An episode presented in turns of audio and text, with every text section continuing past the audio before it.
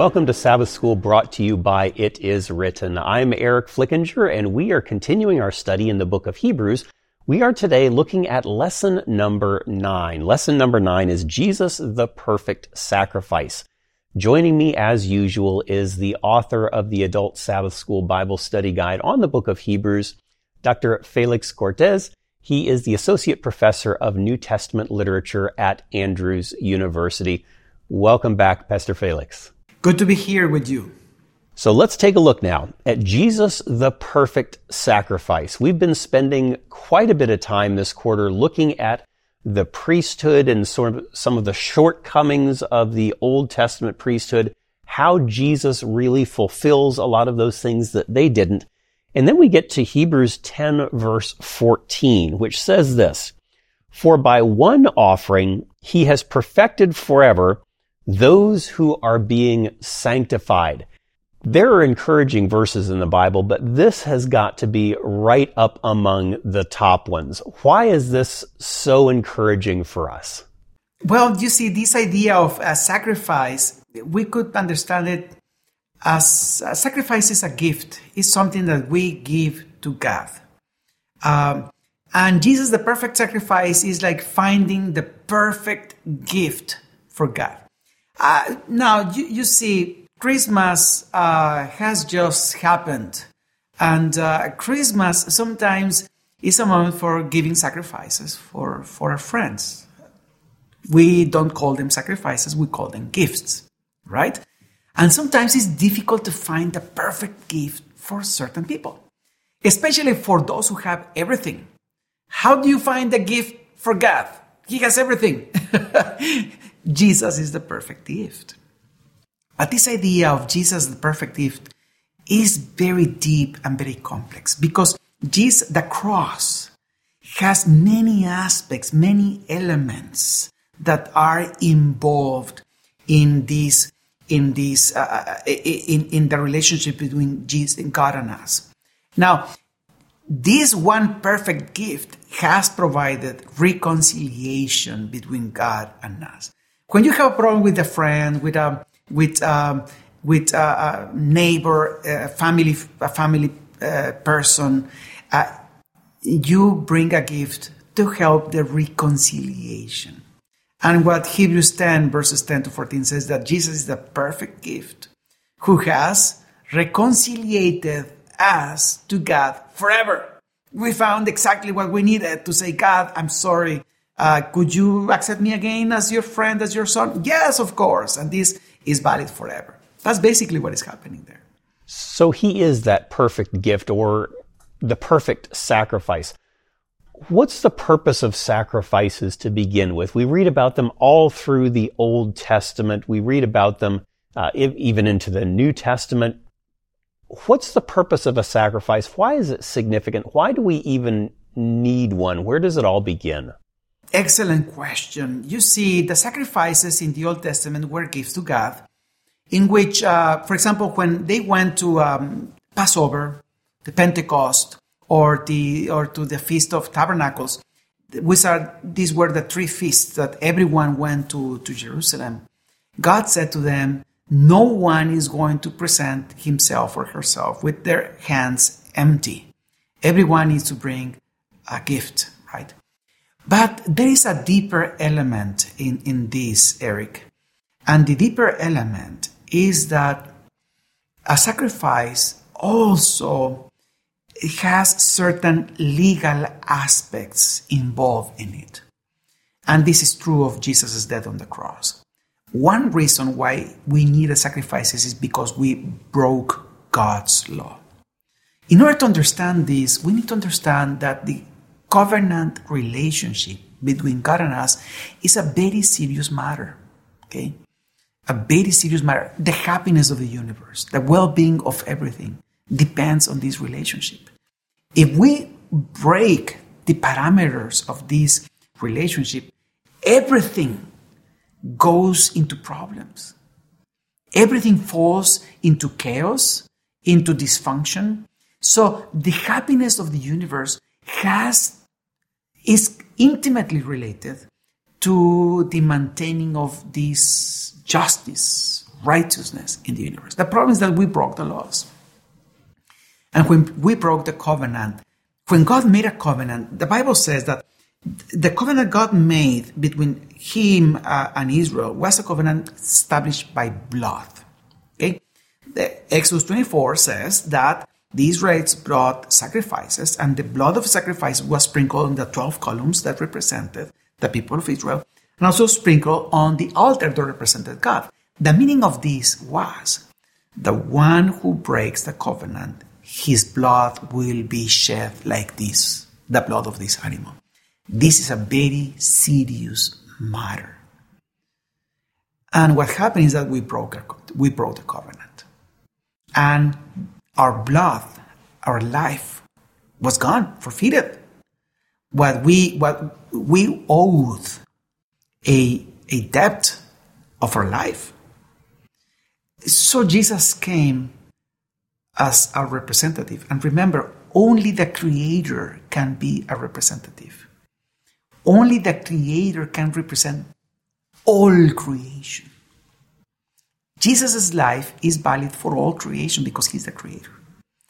And so when Jesus died, He covered the penalty of death for everyone.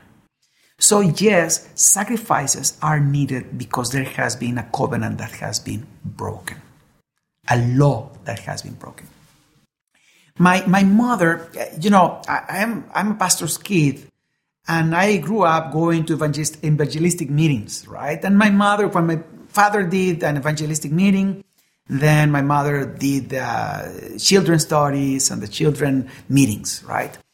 And, and when I was uh, very young, I, I, remember hearing a story of her. And I don't know if this story is true, probably it's not, but it's a very good illustration of what happened. And I, I, I, remember this story in this, in this way, okay? It may be a little bit different how she told it, but it, this is the story that she told. There was this story about a little John and a, a, a and a big John. Just as in, in a school, there are a, a boy that is very tall, another one is very small, right? Both of them were called John. And they were in this school that was a very dysfunctional school. It was a terrible school. The, the professors couldn't, didn't remain there because it was very, uh, a lot of problems. Kids didn't pay attention. They didn't study. And so they invited a new professor. This professor was different. This professor didn't care about all the mess in the classroom. He gave his class and he went outside, and uh, he didn't care. But then the students began to uh, to complain and say, you know, we want to have a better classroom, a better experience. And and, they, and the professor said, you know, if you want a better classroom and a better experience, we need to have laws. Because if you don't have laws, everyone can do anything, and and everyone can take the lunch of anyone else and so there is no there is no happiness this way. And the student said, you know, that's fine. And so uh, he made the laws and says, what, what, what the laws would you want to make? And so Big John stood up and said, I want that the person who steals uh, the lunch of another person receives 10 blows with the rose with the with the you know with the rod without without shirt he was mad because he had been he had one of his lunch had been taken and, and, and the professor, are you sure it's a little bit strong? He says, no, no, yes, because we don't, we need not to have these uh, uh, launches being stolen. And the other students supported him. Okay, what's that? So, first law, do not steal the lunch. And this is the, and so they did all the laws. And, and then the professor said, remember that these laws are going to be fulfilled. In order for us to be happy here, we need to follow these rules. And everything went well. But one day, Big John stood up in the classroom and said, Professor, someone stole my lunch. And the professor said, okay, close the, close the doors and no one is going outside. It doesn't matter if you stay here hours, I'm going to be here until we know who did this. So the investigation began and they discovered that little John had stolen the lunch of Big John. And everyone knew the story of Little John. His father had died recently. They were going through very difficult economic situations and, and they, and, and he said, you know, Professor, I'm sorry, I stole it. I, I was hungry. I didn't have my lunch. I didn't have breakfast today, and I was, I was hungry. I, I'm sorry. And then the professor said, Little John, come here and, and we're going to give you the rods. And, and he said, I don't want, but this is the law. And John said, Professor, the big John said, Professor, I, I forgive him. And, and, and, and, the, and the teacher said, You know, uh, this is the law. Or we abrogate the law, or we fulfill it. And so little John came, took his shirt off, and the professor was going to, to give him, you know, the blows with the rod. Big John said, You know, Professor, stop for a moment. And then he went and embraced little John and he took his shirt off and said, Yo, professor, you can give the blows, right? And this is what really happened with the law. I don't know if this story is true or whatever, but, but it is a very good explanation. Jesus carried the penalty of the law in our stead so that we didn't receive the penalty, the curses of the law. He received all of them, he exhausted them. In that sense, he is the sacrifice in our place. Now, we are in his place. We are receiving the benefits of his perfect life. He has perfected us forever. In this way, God's laws remain valid forever, but there is also justice forever. I want to finish this with this image. Someone says something that what happens when an unstoppable force meets an immovable object? The unstoppable force is the righteousness of God, right? Or we could, let's say different. The mercy of God is the unstoppable force. The immovable object is the justice of God. What happens when an unstoppable force and an immovable object meet? Well, that's what happened at the cross. Laws could not be bent, and God remained just, not moved at all. Perfectly, the law was fulfilled. But the mercy of God was fulfilled as well. And what happened is the beauty of salvation, is the, is the sacrifice of Christ in our behalf. That's what happened in the cross. What a beautiful picture of exactly what happened at the cross. And, and we get to be the, to benefit from that. We get to be the beneficiaries of it. It's encouraging to see what Jesus did for us. What Jesus took for us was more than 10 lashes with a rod. What Jesus took for us was death that should have been ours. We received the life that should have been his. And we're encouraged to know that Jesus loves us enough, cares us about us enough, has enough mercy to cover each and every one of us. We're going to continue looking at Jesus, the perfect sacrifice, when we come back. But if you haven't yet gone over to the It Is Written store and picked up the companion book to this quarter's lesson, I want to encourage you to do it before we reach the end of this quarter. The earlier you do it, the happier you will be and the more that you will get out of our study. It is written shop and pick up the companion book to the book of Hebrews that we've been studying. We're going to come back and continue looking at Jesus, the perfect sacrifice, in just a moment.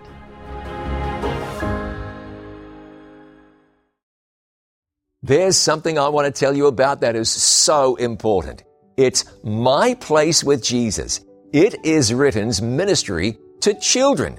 Take the children you care about to myplacewithjesus.com. At My Place with Jesus, you'll find so much that will bless your children or grandchildren or great grandchildren, or the children at church. There are the My Place with Jesus Bible Guides. 21 studies that will take the children you care about into the Word of God. They'll learn the important things, especially the love of God and the sacrifice Jesus made for them. As well, take your children to Journey Through the Bible. It's there at myplacewithjesus.com. It's a special Bible reading program that will get children into the habit of reading their Bible daily and connecting with God regularly. So don't forget myplacewithjesus.com from It Is Written.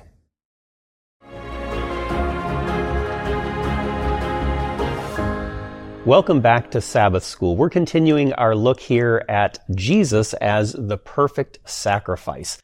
Now, here on Monday's lesson, you mentioned five different kinds of sacrifices that existed back in the, in the Old Testament Jewish economy. What's the significance or what are the significances of each of these sacrifices and how can we learn from them today? So there are different kinds of sacrifices in the Old Testament, and all every one of these sacrifices had different functions. Probably the basic sacrifice was the burnt offering, the whole burnt offering sacrifice. In this sacrifice, the whole animal was completely consumed. This was the basic sacrifice. It was done every morning, every evening. And when you brought a sacrifice for the sin, you also had to offer a whole burnt offering. So it was the complement uh, to other sacrifices as well. This sacrifice uh, explained or illustrated that Jesus was consumed completely for our salvation. He put everything on the table. He did everything for us. He was consumed completely. That is the that is the illustration of the sacrifice. But there are other sacrifices. There was sacrifice for sin. When a person sinned, he brought an animal that was his substitute. And the shedding of the blood of that animal substituting the shedding of his blood or her blood, the sinner's blood. Jesus died as a substitute for our sins. This is the sacrifice in the sense of what I explained in the first part of this program. Jesus died for our sins.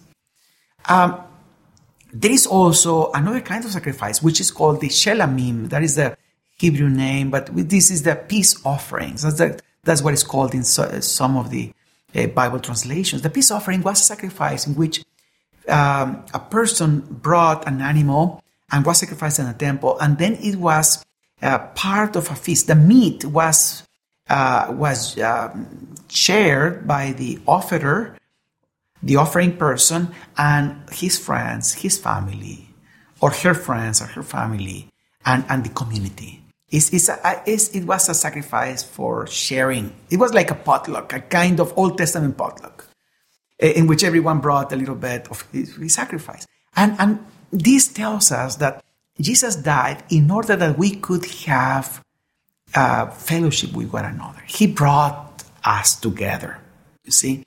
And there were other sacrifices, the reparation offering, which is the guilt offering as well, in which you um, when you did something wrong, you provided reparations and then offered a, a, guilt offering uh, for uh, in order to restore the relationship with another person. So Jesus' death on the cross fulfilled all these elements. There were also uh, um, cereal sacrifices, grains.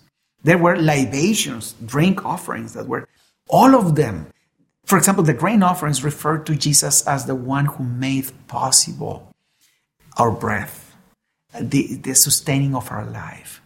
So the cross of Christ refers to all these elements. Okay, it can be looked at from all these different angles. Okay, Jesus not only died as uh, the substitute for our sins, but in other aspects as well in the cross of Christ are being fulfilled. So, all these different ones in Old Testament times then help us understand what Jesus has done for us and is doing for us, how he is the fulfillment. He's the perfect sacrifice. In Hebrews 10, verse 10, it says, By that will we have been sanctified through the offering of the body of Jesus Christ once for all. So we don't have to worry about the different types of sacrifices anymore. Jesus pulls it all together. Is that right? Yes, Jesus pulls everything together. Um, you see, Eric, I was born um, on the day of one of the festivities, the main festivities in Mexico, which is the, the day of the Guadalupana, the day of the Virgin of Guadalupe. Okay? And in, in the Basilica of Guadalupe, I think uh, it is estimated that 20 million people visit that basilica every year. It's a very big place. And towards the date I was born, people come from all parts of Mexico, especially from nearby, they come in pilgrimage to this basilica. And I used to live in one of the roads of the main entrance, the main entrance from the eastern side of, of, of the city. I live very near to that. Uh, one block from the main street. And in the in the in the days before the this festivity, I will see people coming on their knees, people walking, people uh, uh, walking without shoes, a sacrifice. They will, they will call that mandas. What is a manda? Manda is a sacrifice when you say to the Virgin, if you give me this, I will give you this. Okay? If you forgive me of this terrible crime I committed, I, I would make this sacrifice. Or if you help me have a son or a child or something, something, right? And, and the Virgin did it, then you pay it with a manda. So some people, sometimes people would abstain from sexual relationships for a year, let's say, as a part of a manda. So those are sacrifices. You see? And you see, sometimes Adventists are tempted to do exactly the same thing. We say to God, God, if you forgive me, or if you uh, help me restore my health after after uh, after this sickness, I will serve you all my life. That is my sacrifice. You see, God does not want that. God is telling me, I have made a perfect sacrifice. Why do you need to add to my sacrifice?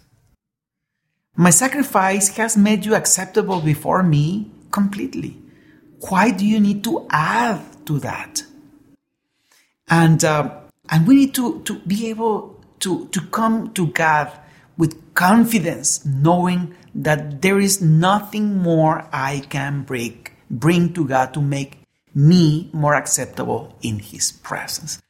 There are no more sacrifices. That was the main argument of Hebrews. If you go, for example, to Hebrews just after you read Hebrews 10, verses um, uh, uh, 16 and 17, uh, then he adds, Their sins and their lawless deeds I will remember no more. Now, where there is remissions of these, there is no longer an offering for sin.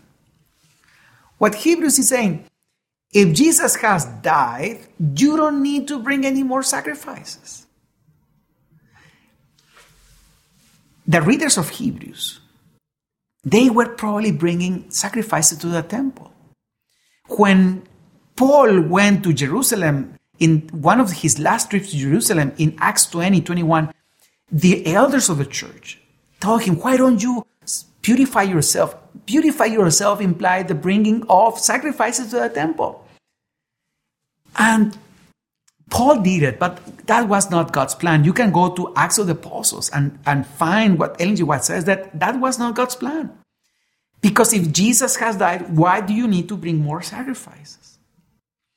So, when we bring offerings to God, these are not sacrifices in the same sense that the people of the Old Testament or Jesus did.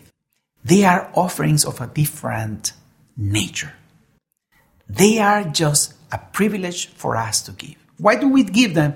Not because God requires them, not because they will make us more acceptable to God, not because this is the way which we return something for what God has done for us. No, we do them because it is a privilege to give. And, and, and when and when we when we don't give them because we're going through a difficult time, we feel bad because we say, God, I wish I can give you something, you see? But that doesn't have to do anything with making us more acceptable to God. He has been made the perfect sacrifice. You know, with him as the perfect sacrifice, he has the ability to, to do what no one else can, and that is to minister on our behalf in the heavenly sanctuary. We don't have too much time, but in Hebrews chapter 9, verses 22 through 28, we get a picture of Jesus' ministry in the heavenly sanctuary. What's he doing there for us, and why is that so important for us to understand now?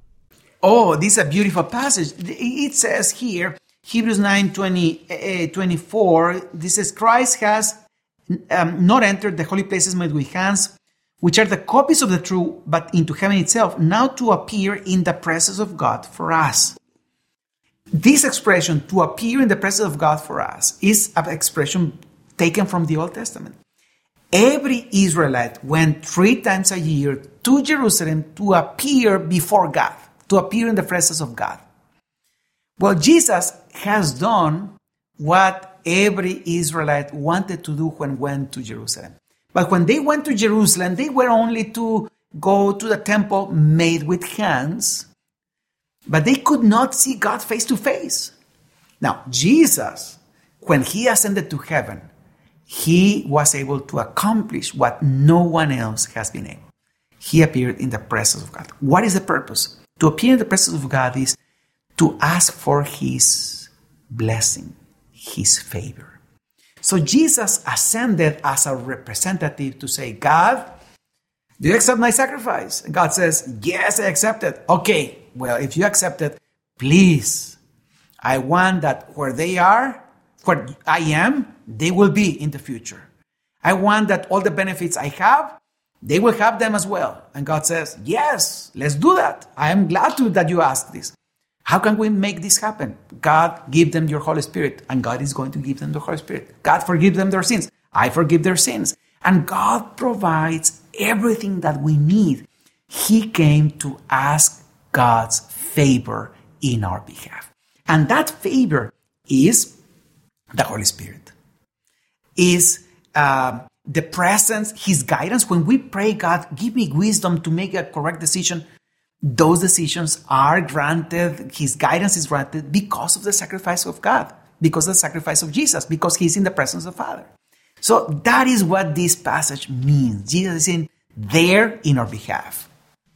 Friends, if you're not encouraged by Jesus being your perfect sacrifice, I don't know what else to share with you to encourage you. He's made that sacrifice. He has stood in your place. He stood in the gap and he's making it possible for you to inherit eternal life. We're going to continue our study next time in the book of Hebrews, digging further into what this book means to us today. Pastor Felix, thank you once again for joining us, and thank you for joining us again. We'll see you next time.